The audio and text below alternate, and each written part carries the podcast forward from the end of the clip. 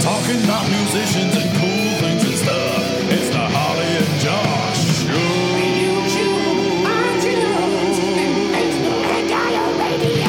Hello. Holla at you, girl. Um, welcome to the Holly and Josh show. Yeah, welcome. How are you? I, I, I am still Josh. and I'm still Harley. After two weeks, I don't know how we've kept up our identities. you, man. Well, you you haven't. I've missed you so But much. Thank man. you. Well, you've been you've we've we've been hanging out in those two weeks, and we'll tell you about it soon. Oh yeah. Yeah. That seems like so long ago. I know, right? Literally like eight Two days weeks. ago. Yeah, no, nothing. Um, weeks. Um, so this week we've got some music by Garley, The Vagabond, and Pessimist. Whoop, whoop. As well as we've got some music news about TuneCore making Mm. one million dollars a day apparently for independent artists. As well as the uh, the downfall of pledge music. Yeah. Well, I, if we get time to talk Okay, about well, that, yeah. because we might talk about that with a, Mr. Daniel Lee Harmon. We have a next lot. Week. To, oh, okay. We have a lot to catch up on this week. But your interesting point of thing, a thing I thought about this morning, this week, Harley came up with this one with, with Lady J. Yes, um, the star effect, or uh, about uh, typecasting musicians. That's very interesting, and I'm looking forward to that. But before that, Harley, I need to know what you did. What'd you do? I like how it sounded like you were in the other room for that. Like, I- wait it, I'm just going to run into another room and then I'll be back. I had to run. What are you doing? right. Well, it's. I mean, we've got a lot to catch up on. Um, I've I've missed you so. Um, I've been doing lots of work uh, doing uh, open rich conferences Oh, uh, last who's couple of rich? weeks. Uh, what what? Who, who you? Who's a rich, and why you open him up? Well, I didn't say what. Oh, open rich. Oh, that's it. I, I couldn't work out what you were punning there. I'm so tired. Um, yes. Uh, so OpenReach is a company that put down, uh, that, uh, lay down fiber networks for internet stuffs. Um, for anyone who didn't know, you know, one of the Yeah. largest uh, fiber networking companies on the planet, or in England at least. Other fiber networks are available. Oh yes, they are. Uh, and it was really, really quite fun. Um, it was a long, long hours and stuff. A lot of six a.m. starts followed by midnight finishes and stuff like that. Ooh, no thanks. Um, I uh, did. A, I didn't do as much sound work as uh, I'd hoped, but um, with these kind of jobs, you are just, you are literally just there making sure everything runs smoothly. Right, So yeah. even if you're a, a, a sound tech like myself or an AV tech like uh, Oliver was, Mm. or, or Joe was also a sound tech, if someone says, "Can you?" Tape up a cable, which is kind of sound work, I guess, but or, or even something like, uh, oh, can you uh, move some chairs? You know, Right. it, you, you, your your job is to make sure that the event runs smoothly. Nice. And it doesn't matter what your uh, what your job title is. You've just got to make sure it happens because that's what that's what people need is people that go that extra ten percent. what kind of equipment were you using? So, um, in terms of, I mean, I had my own room upstairs for one of the workshops. I was using uh, just a basic eight channel analog desk Yeah. because we only had two microphones. Uh, this was for a, um, a, a Guinness Book of World Record attempt. Um, oh, yeah. That, Most men uh, on top of Harley's shoulders. it was the most high tens in three minutes. high te- what? So so double Like, high five. Double high fives above the head. Right. Yep. That's very specific as well. Oh, very specific. Unfortunately, they didn't didn't make it. We had some other world record attempts that were very close. right. but they didn't quite they didn't quite qualify. Were there people there with clipboards just looking very unimpressed? There was a, a official adjudicator there from the Guinness Book of World Records. Me and him are very good friends. Hey, Jude. Um, he Decatur. came up to me and said that I looked like a footballer, um, a specific footballer, not just generically. Mm-hmm. Right. I'm not that athletic. you look like you got good feet. yeah, and yes, No. I saw where you were going there. read between the lines, ladies and gentlemen. Um, yeah, um, and it, it was quite funny actually because we were packing down and we, we we chatted and stuff, and he was like he he was telling me about his job. He goes all around the world ticking boxes of people doing world record attempts. What a job. I know, right? And he's he's very specific. He's a very nice guy. He must see but some weird stuff. yeah. he told me a few. Some I can't repeat. The most dreads on on eyebrows. Oh yeah, the longest eyebrow dreads. That's, you should be a you thing. should dread your moustache. It's I think yeah, it kind of. It would Oh, look that like I had smell a- real bad. Oh yeah, with all the food Yeah. and the wax. Yummy, Um, yummy. yeah, so they um, yeah, so he was talking about that. And as we were packing down, the uh, project manager came upstairs to see me packing down my room, Hmm. and uh, and this guy was done, and he was, "Oh, mate," he, and uh, he says, "I'm I'm now off." I was like, "Oh man, well it's good to meet you. Good good chilling." And um, By the way, you just won the world record for the fastest pack down. we it was a very fast back down. It was world record speed actually. It was very good. Um, and I was like, yeah, man, good to see you. Um, hopefully, see you again soon. A- And uh, as he walked off, my project manager went, "Oh, do you know him?" I went, "Yeah, yeah, we go way back." Yeah. He went, "Oh, right." He goes, "Oh, well, so um." How, how do you know him? I was like, oh, I know him from when I did my world record attempt. He's like, oh, what was that for? And I was like, oh, damn it, I couldn't think of one quick enough. I, I was, I nearly had him. Worst two till three r- radio I- show in Ipswich. Afterwards, I realised my, my mind was going through most backflips in four seconds, All right, but um, I, I, I most. most mental black backflips. mental backflip. Yeah, I just couldn't uh, couldn't be quick enough. So if anyone thinks of any world records that they think that I could have attempted, so next time someone asks me, I can Yes. say what world record I have. Oh, tweet it at Harley C. Yep, what world record attempts could I pull off? Yeah, So there we go.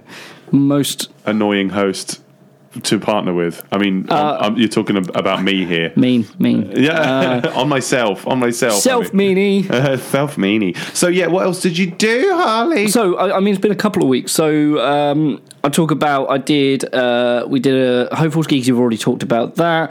Um, I did P- I ran the PA for the uh, Casual Nausea album launch. Wow, uh, yes. which was on the fourth of May Steamboat. at the Steamboat. That was amazing. It's the first time I've been to that venue since they've had all the refurbished yeah, done I've not been there yet. check it out. It's really cool. It, Yeah. It's opened the place right up. You can actually see, sit, stand in front of the band. What do you reckon the capacity is now?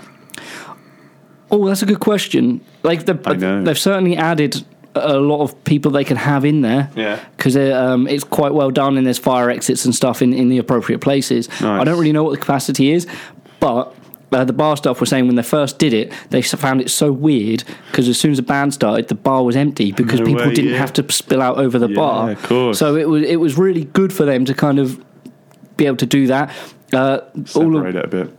uh, there was a lot of controversy over the, the female toilets um, Right. because it used to be just a single toilet uh, for the girls Right. Oh, lose, and now there's three separate cubicles. My goodness. And uh, a lot of the girls are saying this is great. I don't have to queue. Some people were complaining because they went, "I met some of my closest friends queuing for the toilets in the steamboat."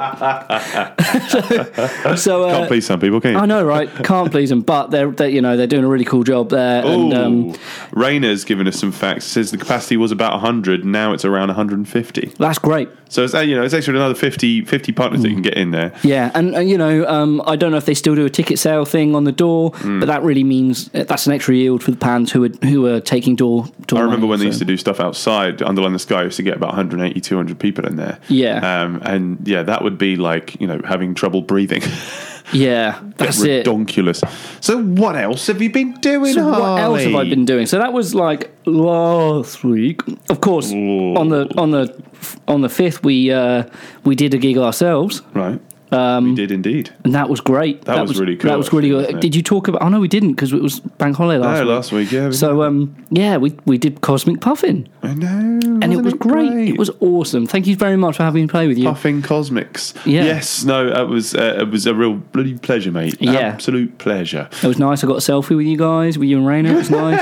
I like that one, I do. Um, it was it was really cool. It was good fun, and uh, the sound on stage. Uh, I think we we got really lucky because I was thinking big loud stage with loads of big monitors. Yeah. I've got a big hollow double bass. Yeah. and I managed to get it right on the edge without making Yes. it like feedback too much. I think it's your compressor did the job on that one, though. I actually turned it off. did you? Yeah, Okay, I so turned it am off. Um, mistaken. uh, I I found it was feeding back more because it was Really? raising Okay. the noise floor. But what suppose I so, had is yeah. I said to the mo- I said to the stage engineer, don't put the double bass through the monitor because the DI was going before the amp and the amp Ah. had a graphic. So I just just notched out all the frequencies that it was feeding back. So I just got what I needed. Uh, oh, that's great. It meant I didn't quite have the low end that I wanted, but it was coming out front anyway. yeah, so exactly. They get some good stuff that's in there, the don't main. Yeah, it was a really nice system. Um, cool. Um, then I was in Twickenham for four days working with uh, BT OpenReach, Oh, okay, doing, yeah. the, doing those conferences. Came back just in time for a nice gr- gig at Sweffling with Lady J they? The White Horse. at the White Oh, Horse. very nice. Uh, and that was awesome. Swaffham. Um, we were. bl- It was. I mean, I've, you've been there. Have you? Have you been to the White yes, Horse? Mm. we played there. Murray and I played there um, about two, three years ago, I think. yeah.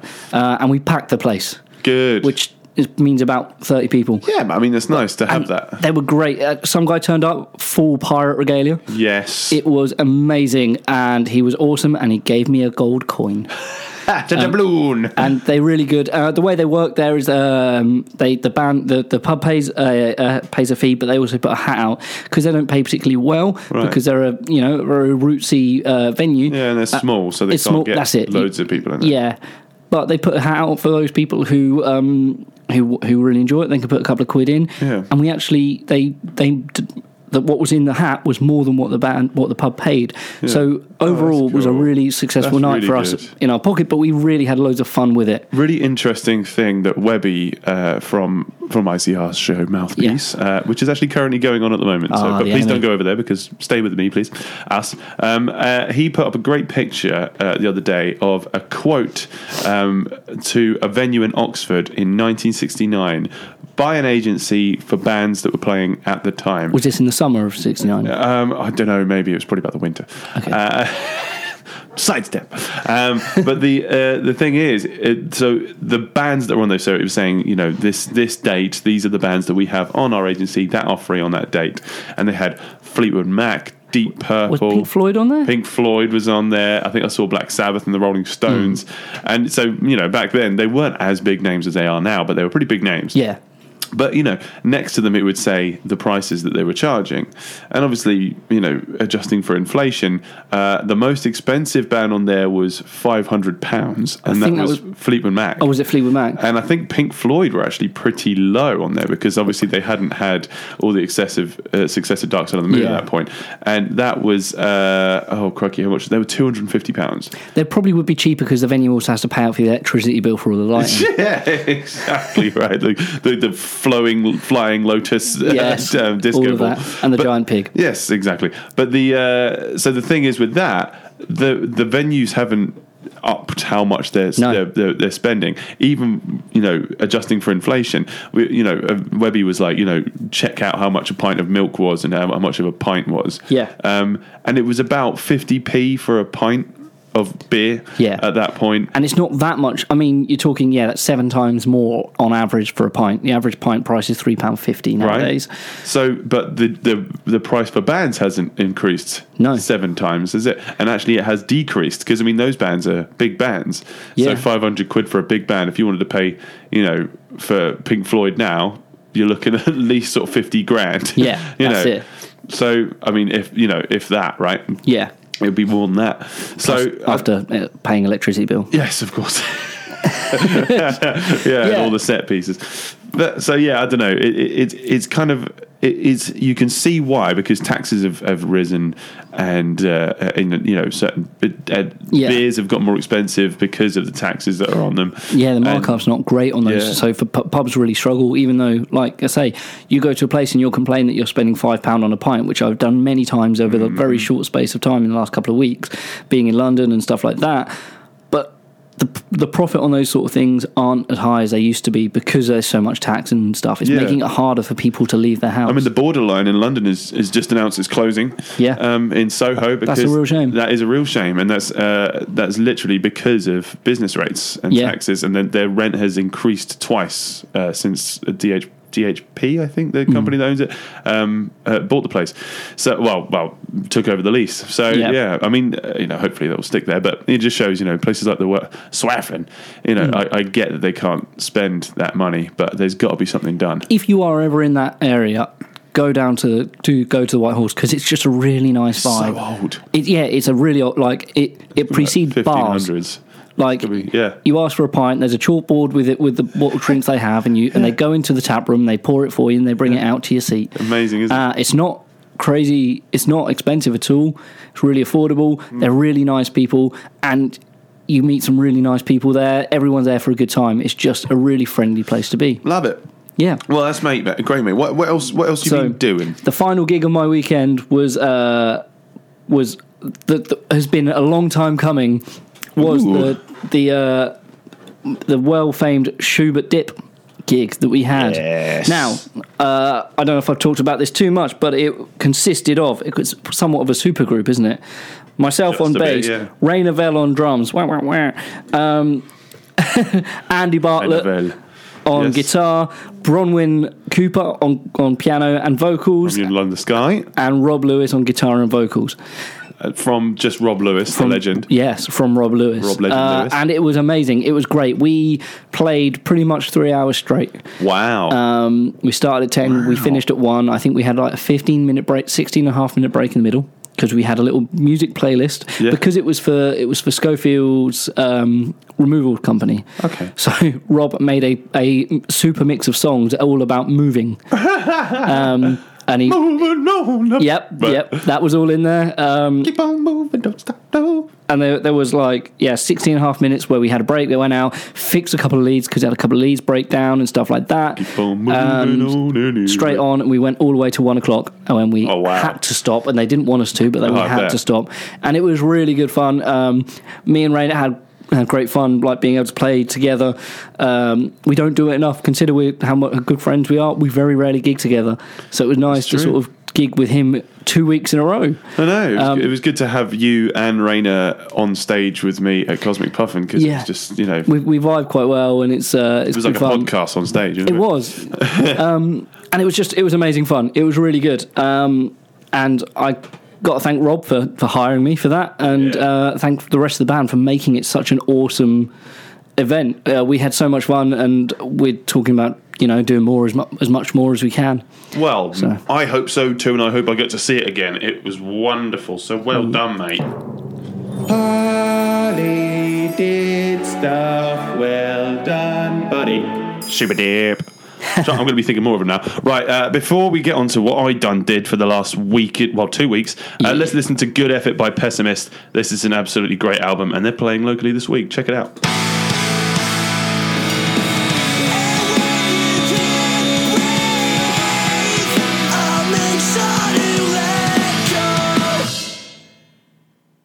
That was Good Effort by Pe- Pessimist. You can uh, get that on iTunes. The album abso- is absolutely amazing. Uh, I'm, I'm a massive fan. Well Yeah. done, Kai, Kieran, and Sam. Uh, and their new person drumming with them is Todd Emmanuel, who used to play with me in Who's Driving, Bears Driving, Yeah. and in A Fate Untold. So they're going to be Old. playing this weekend. Stick around for the gig list for that. Nice. So uh, thank you uh, for tuning in, everybody. This is the Harley and Josh show. We've got. Uh, I'm just going to talk about what I've got up for to for the last couple weeks now. Please do. But, um, so we had our show in Claydon at the Greyhound. That was loads of fun. Yeah. To share a stage with you for that one. Sound was really good. was nice, uh, wasn't we it? were playing everything but reggae. Um, But reggae, but mm, reggae and butts, uh, the reggae reggae sauce. Um, and uh, so after that, uh, since I spoke to you guys last, um, I was called in a last minute panic by M from Three Wise Monkeys in Ipswich Yeah. because they had a band playing. Um, on the Saturday, so not last weekend, weekend before, um, and or was it? No, it was last weekend. Yeah. So wow, no wait, so it was last weekend, the weekend before. Fourth man. Uh, yes. So um, and uh, they uh, they they've got a system at Three Oils Monkeys, which is great. All, I think all venues that, that uh, you know have mu- live music, especially should those who are have a- doing original music. Yes, should have have their own PA because not every band does, and they shouldn't be expected to bring them all the time. Um, but they didn't have a sound engineer, so I was a nice little last last ditch effort. Uh, they were like, "Do you? Can you do it?" I was like, "Yeah, it was great," and it was loads of fun actually because uh, I got there nice and early, got some food, got a discount, but for because I was That's there really nice, working, yeah. uh, and uh, you know, plus I got some fifty quid, which is you know, s- so when I'm not doing something on Saturday, Yeah. I didn't have anything. Well, my plans were to go to that gig. That's so- it, and that's going to happen more and more with Yeah, places like exactly. Three Wise Monkeys. So yeah, I got fifty quid for it. Um, uh, set up all the mics. It was a really really neat stage, but the band didn't turn up until like an hour after they were supposed to be there. So I was just like just twiddling my thumbs, but I was all ready to go. Yeah. got there. I mean, it's, it's very difficult, like you said, about sort of ringing out that room, um, Mm. it- just to try not to get loads of feedback in the monitors. Seeing as all the monitors have to be linked, so you can't have individual moni- uh, you know monitoring for each member of the band. You've Yeah. only got got two monitors. Um, you know, got got around it. It was a really good gig, and it was just really fun to just work with the band. They do lots of like West African jazz and sort of Afro beat, um, and uh, it was really nice to just work with that because they do some quite dubby stuff. So I just had some really nice delays that I would just chuck on every once in a while, just to a vocal, to a, to the saxophone, or to a snare drum sort of thing. Yeah. So that was really fun. And also, even when the guitarist would have a delay effect on, I would just add another delay effect on. So it was just like, "Ja, ja, ja, ja, ja, ja." so that was really nice to just jump back into doing a bit of sound work.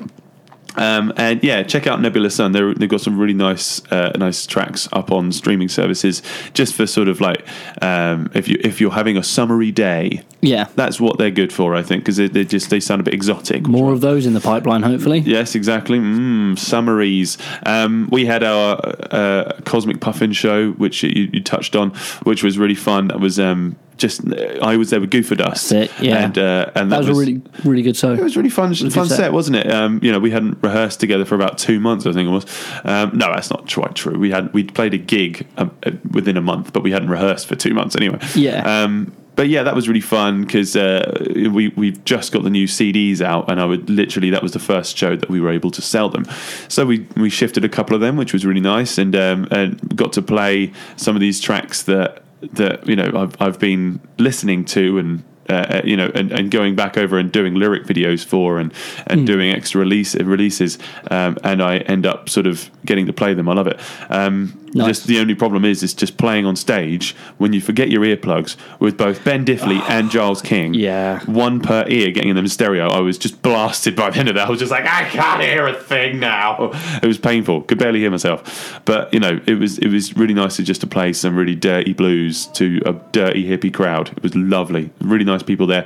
I think they, Nice. they I think they raised how much did they raise? I think they raised about three or four grand That's for their amazing. charity, which That's is really, really great. good. So well done, guys.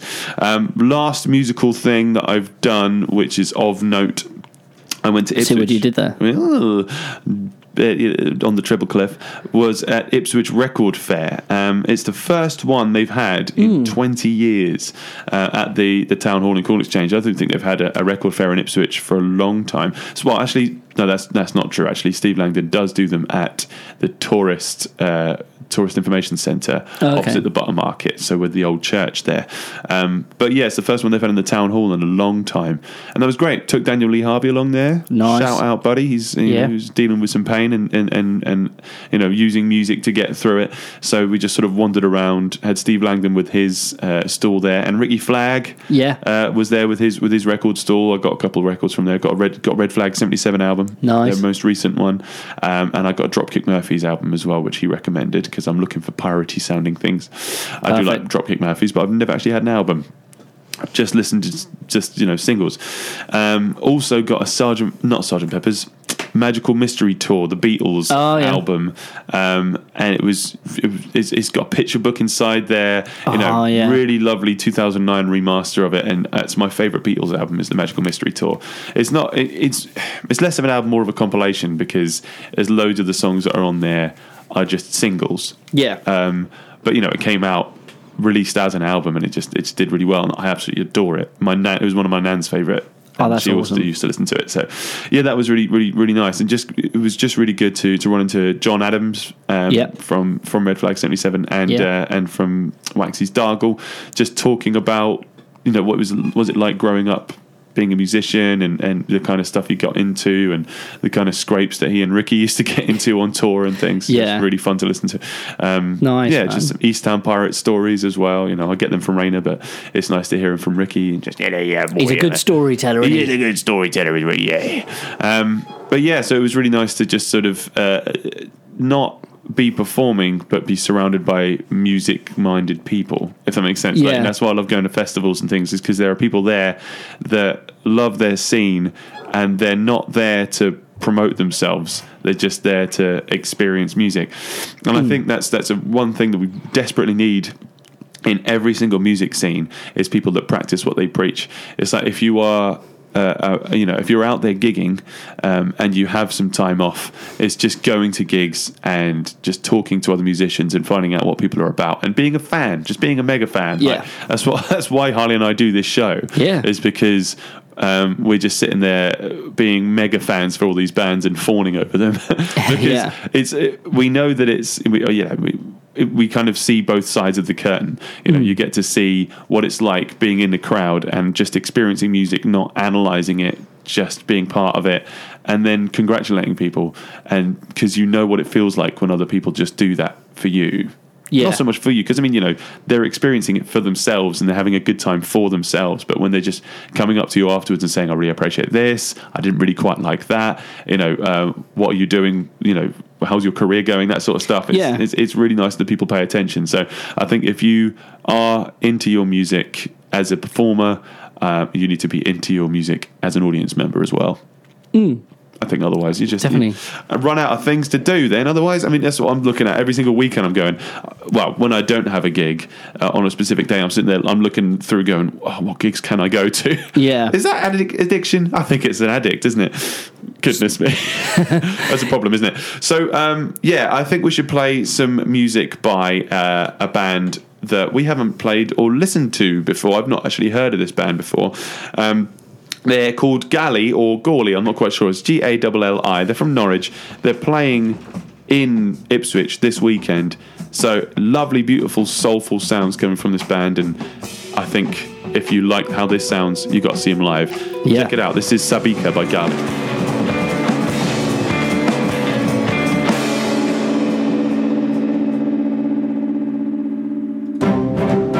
TuneCore is now collecting nearly $1 million a day for its independent artists. Who?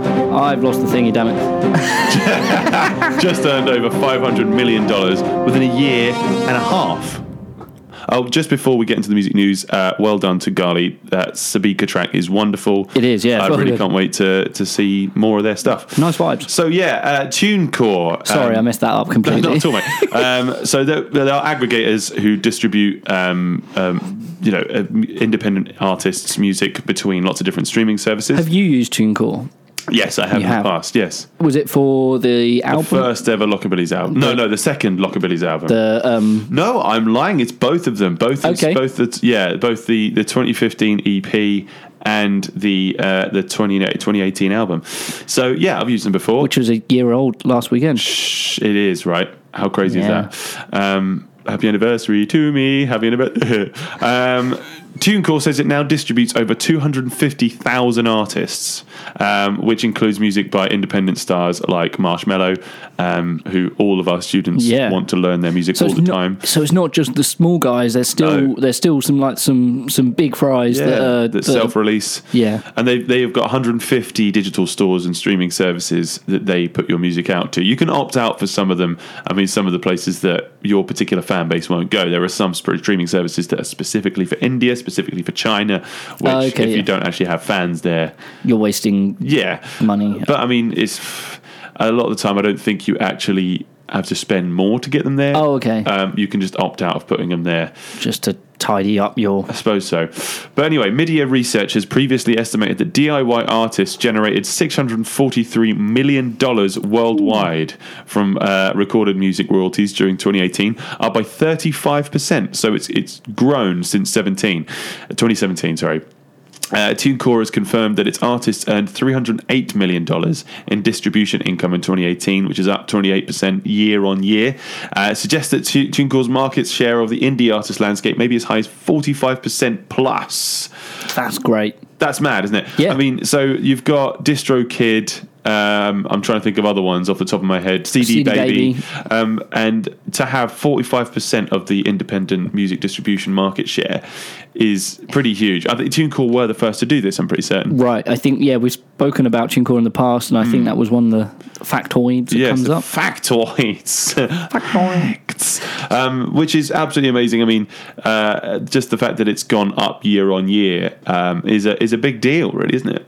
Yeah, it's massive, and it's. I mean, we've talked a lot about how the uh, like the vinyl sales are uh, are- are going up as well. Mm-hmm. Yeah. Mm. uh, and how they're sort of doing really well uh, compared to other years. But it shows that the music industry digitally as well is growing as well. Yeah, definitely. It was constantly, constantly. Uh, what else, Harley? What else? Uh, I know. I- I- Why does There's- my phone I've got keep to the locking? forty-five percent plus bit. Cool. So artists earned eighty-three million dollars for the first quarter of twenty nineteen. Just this year. So that's just this year. That's that's a great amount. That- that- and again, that is a 21% increase on the first quarter. That's equivalent to near, nearly 1 million per day across the 90 days in Q1. I mean, a million dollars a day going into it to independent artists can't be bad, can it? not at all. Not at all. I like breaking it down into like what people are earning a day. I mean, this is spread towards all the artists, but it's nice to know that like I say if they're all getting a small percentage of a large number, that's great. yeah. Um, I was, at- I think I might have mentioned this fact. I think it was 2017. Uh, Ed Sheeran, on average, earned forty three thousand pounds a day, A day. which is And that's not even, you know, he might not even be working every day. no, no. That includes when he's having Sunday roast at his parents. Facts. So, but that's always a nice thing to go. But so collectively, uh, just on TuneCore, uh, artists are taking uh, collectively taking a million dollars a day for the first quarter of the UK. Yeah. I don't know uh, how quarters go in terms of whether the first quarter tends It's to, more to do perform with seasons, differently. really, yeah, isn't it? Um, it's yeah, it's just really interesting though because that is just on streaming revenue. It's not taking into effect, uh, you know, into into account how well they're doing on physical sales outside of that. Also, what people might be getting on MCPS and PRS. Of course. I mean, I get I get more on PRS than I do from streaming royalties. Yeah. Um, so those artists that are getting those uh, those plays are also getting PRS, especially if they're getting played in public spaces. So tho- that million dollars that TuneCore has distributed has al- can also grow from there, which is is great. Yeah. Um, there is there is some debate at the moment though, which is about the streaming part of it, which may need to be addressed uh, in terms of rights Yeah. is taking into account where these tracks are getting played because we've talked about this before where businesses having uh, you know business PRS licenses Yeah. for to be you know shops and and and, and office spaces to play um, music so it is a Yeah. public space um, so you know people do have to pay extra for business accounts um, and extra on PRS Yeah. so that money needs to find its way to the artists as well, um, because you know if you can somehow modi- monitor like where these tracks are getting played and the kind of audiences that potentially they could be reaching, Mm. um, that that should be reflected in the amount of money that comes back to the artists. yeah. I have a question. Go on. which I don't know if you'll have the answer to, but we talked before about I really do. about Spotify and people using personal Spotify accounts rather than business Spotify Mm-hmm. accounts. As working musicians, as a working musician myself, I use Spotify to for learning tracks and stuff. Right. Should that be a business account? That's a very, very good question, actually, because we are using that music to make money.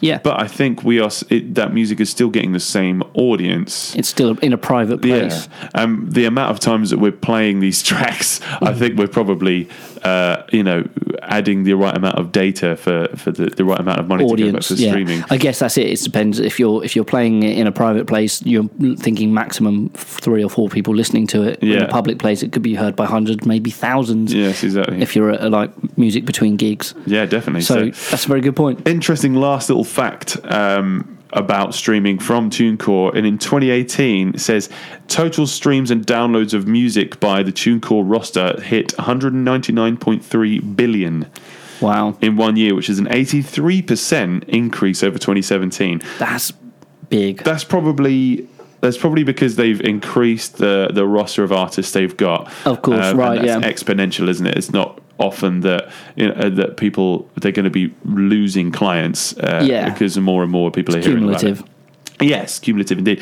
So, but I mean, 199.3 billion streams of just independent music Yeah. uh, a year. I mean, that's, that's that's just good news. That's good Yeah. news all round, really, isn't it? It's something uh, I, I, from a slight aside, as we're talking about like statistics and accumulative growth of, of you know it, people being exposed to to music and artists and stuff. Uh, Rainer Vandel, congratulations! Uh, one of his videos reached a million, views. views. One uh, million. yesterday, I believe. Yeah, man. uh, which is amazing. Uh, which is great because it's led to a lot of people recognizing him as a musician. Yeah. Um, uh, it's great advertisement for himself. Um, but it shows that people are still interested in musicians and the life of musicians Yeah. as well and Yeah. how they react to viral videos yeah, we did uh, film a little bit of Saturday's gig. I don't know how much of that will make it onto his blog, but Oh, we'll, that'd be we'll nice to find see, out. wouldn't it? Yeah. oh he's just sent us a little message saying thanks as Oh, well I We'll we'll, uh, we'll we'll throw him a party. oh yeah there's a little We'll slice it up into a million pieces and we'll give one to each viewer of his video. exactly it's a really useless amount of cake yes Yeah.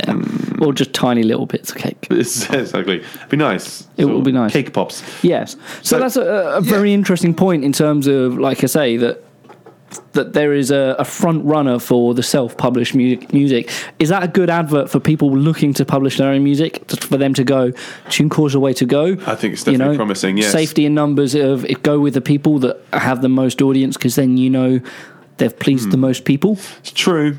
Um, I have just released uh, my most recent single, Shakes, on Yep. DistroKid. The rates on that are actually better.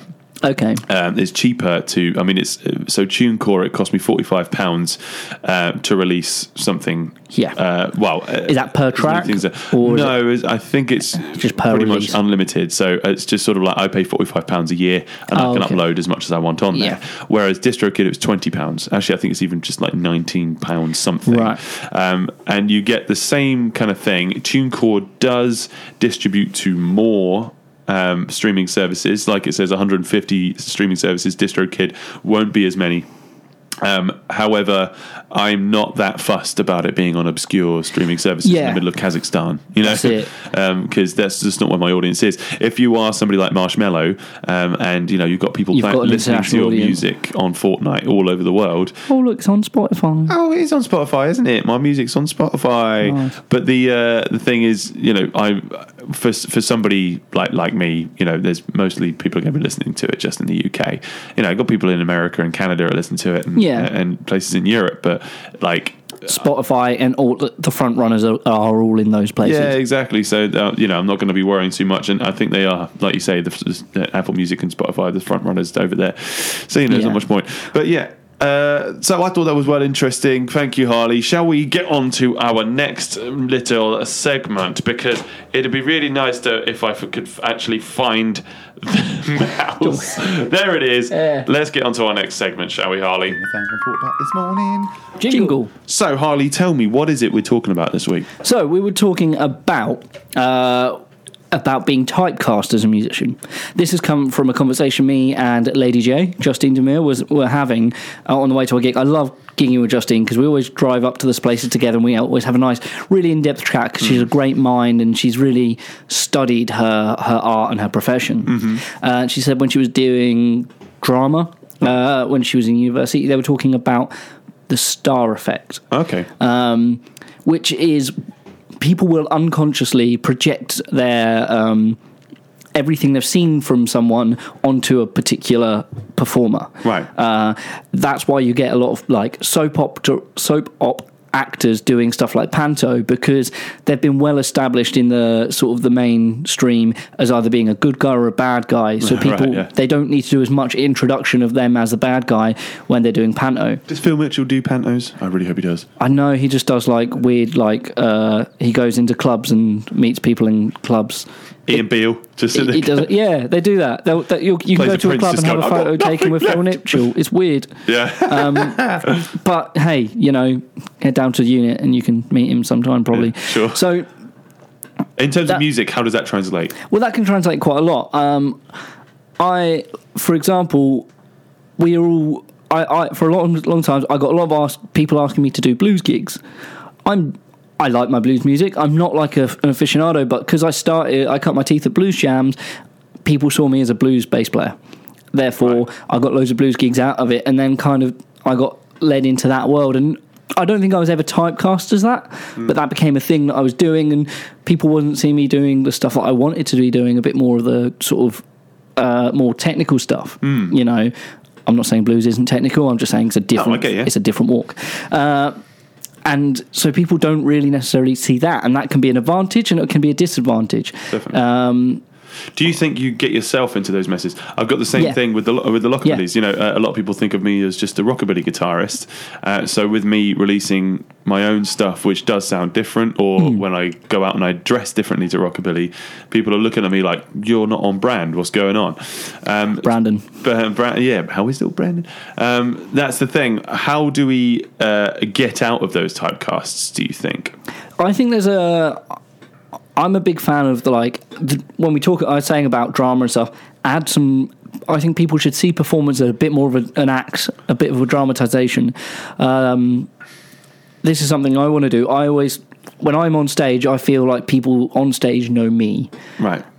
and I don't feel like off stage I'm necessarily much of a uh, authoritative performer Mm. in the way that a front man would be, so I would struggle to front a band. Mm. I need to get out of that and go, when I'm on stage, I'm not me. I'm then a person, and you see the whole stage thing as an act. You see, act, you see a lot of bands do that. A lot of artists, Hot even Tramp. the local, yeah, I was going to say Josh Carr. He is a he is a, a beast, an entity in A himself. demon. That's why he wrote the He is song a "Demon in Me." Yeah. Uh, same with um, Jay Goodridge on uh, Druids. He's mental off stage and on stage. Oh yeah, but it's a different mental. Yeah, it's Uh, true. and who, who was the artist he used to play for? Benjamin Bloom. Right? Yes, true. Ben, he was a whole he his whole stage was a dramatized act, and, I, and I'm really a big fan of that Hmm. because he he wears the loud clothes and the and the big hat and stuff. And if he wanted to do something else, he can then wear a different hat True, and yeah. bring in a different kind of uh, persona to the stage and let people buy into something different. That's exactly why I've done a couple different bands. Um, Yeah. Uh, in the past, like with with the Lockabillies, we went off and did JS and the Pomp. It still can be under that vintage umbrella, Yeah. but it's Gypsy Jazz instead. I would like to. Uh, m- I did say to Rainer uh, when we came to Cosmic Puff and we turned up like just as you started your uh, Goofer Dust set, Right. And I was saying how differently you performed uh, with Goofer Dust because you partially because you weren't tied to a mic, but also you were you weren't you weren't centre stage, you weren't front of the stage, and you you really sort of enjoyed being a little bit further back and accompanying the band, Mm, and your uh, your posture and that like showed that really well, and I thought that was really cool. Mm. Oh, Um, thanks, and I think yeah, that's a really cool sort of thing in terms of adding that. You're I right, do yeah. think it's different. I think me and Raynert saw a different show to everybody else, however, Yeah. because we're watching our friend Josh. So we're looking at him and thinking all the silly things he says on the radio show, uh, whereas the strangers are seeing this guy with some awesome, awesome facial hair, Mm-hmm. with lovely slick back hair, playing some incredible guitar, and that's 100 percent of what they've ever seen of you. Yeah, that's So they true. see that. So then they see you off stage. it's Like I didn't know he talked. I just thought he played guitar. Yeah, exactly. And he's got really annoying voices. Hello. Yeah, the, um, yeah, but I think Like it, Alan Carr. but the yeah the uh, the thing is uh, literally just being stuck into a specific genre Yeah. or even a specific instrument. Sometimes do you find that like because I know that you can play guitar. I- and you yeah. can play drums. I mean, well, you're grade three. Two, only Grade two. two, oh. But don't don't don't tell anyone grade three. They might start hiring me. Um, I specifically kind of when I decided to go full time on being a musician, I said I'm going to stick with bass because of all the instruments, it's my favorite. Mm-hmm. I think I'm much better at playing bass than I am on guitar. Mm-hmm. Um, and but I find it's easier to market yourself as a bass player than it is to market yourself as a multi instrumentalist. Right. I know a lot of people. I know a lot of guitarists who play bass, and they're not the first person people think of when No. they think of I need a bass player. Mm-hmm. Whereas there are people who only play bass. And most people who play bass can play other instruments. Most musicians can play multiple instruments. But if you go, I'm a bass player, then when someone goes, I need a bass player, they go, Who plays bass? Yeah. Not Who plays guitar? who plays and can literally play every bass? instrument. Yeah, that's Um, Hmm. true. That's uh, Rich says he has this problem. Rich Webb because he's like he's uh, his his phrase is jack of all trades, master of none.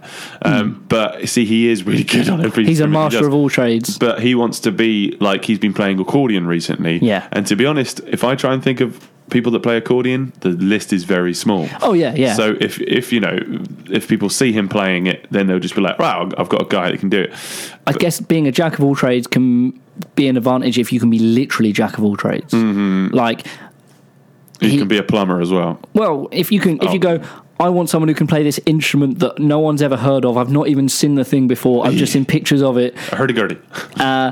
Yeah, Rich will probably be able to play with that. Give- Yeah. just lock him in a room with ten minutes, uh, Yeah. and he'll be a master at it somehow. Yeah, exactly. I mean, that's the great thing about having YouTube and stuff. But uh, yeah. Yeah. it is it is interesting, isn't it? But I mean, you know, I think all it is is doing the stuff that we do, where we play with lots of different types of bands. I mean, that's one of the reasons why I play with Hoppy and the Hopefuls and with Goofer Dust. Hmm. Yeah. I mean, we do similar stuff to the Lockabillies. It's all guitar based things, but I get to show off the other side of my playing, and it's the same with you. Hmm. Way back when you were playing with who was the prog metal band that you were playing with? Uh, oh, uh, Shattered Skies. Shattered Skies. Yeah, yeah, exactly. playing with them, and Um, also playing with uh, Mohawk was like Yeah. a real stretch of my musical vocabulary. Yeah, and also you know what people see as your personality. But yeah, I think that's the really the kind of the trick is just to be seen playing as many different styles as you can. Certainly. and then uh, you know whatever gets you known or famous is going to be the thing that people think Yeah. of first. We were- but I mean, if you keep practicing and doing eh, different stuff, then I think uh, you know you can still do that after you've gained Hmm. some notoriety. A good no- good note to end on is uh, John Mayo.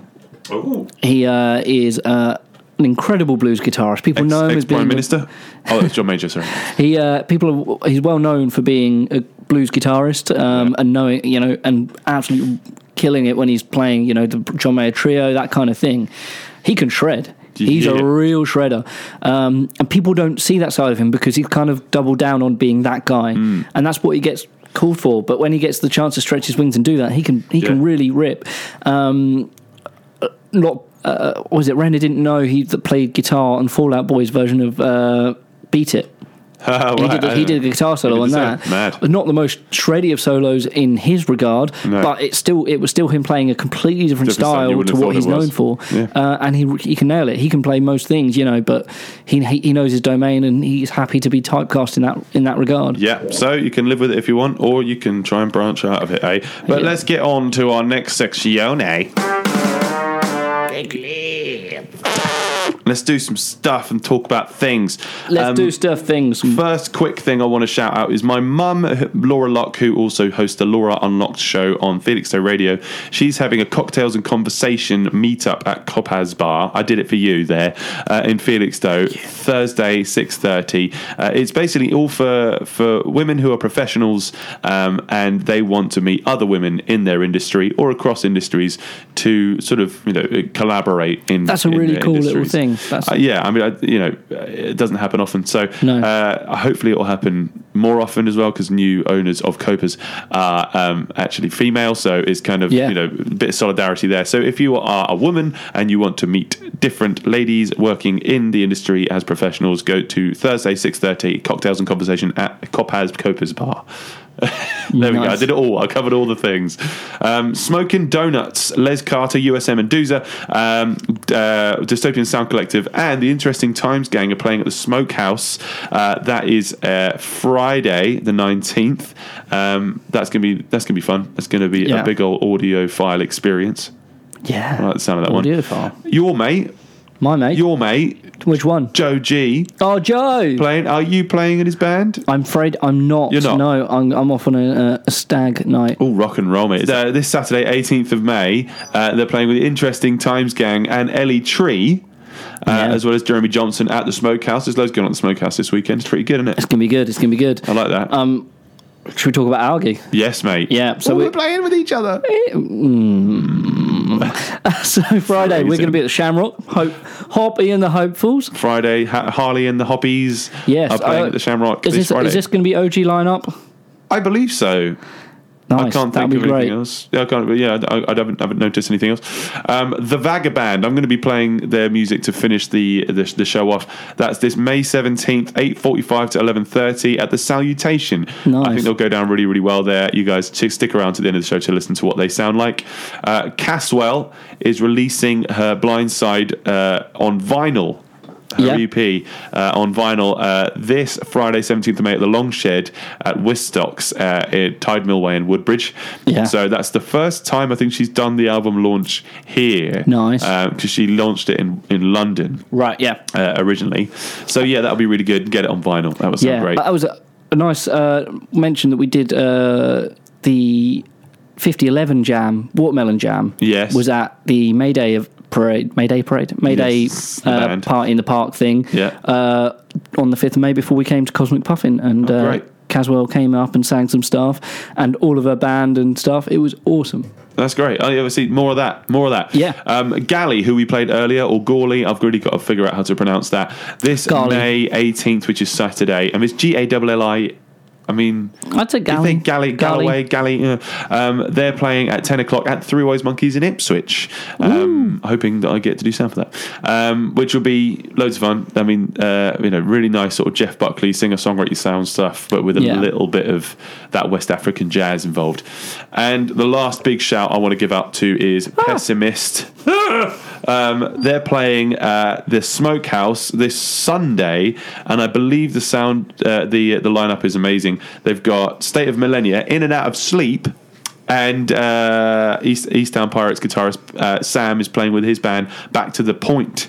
Uh, that is the Smokehouse this Ipswich, uh, this uh, Sunday, May 19th, £3 to get in for That's all those all right, bands. that. That's really good, that is.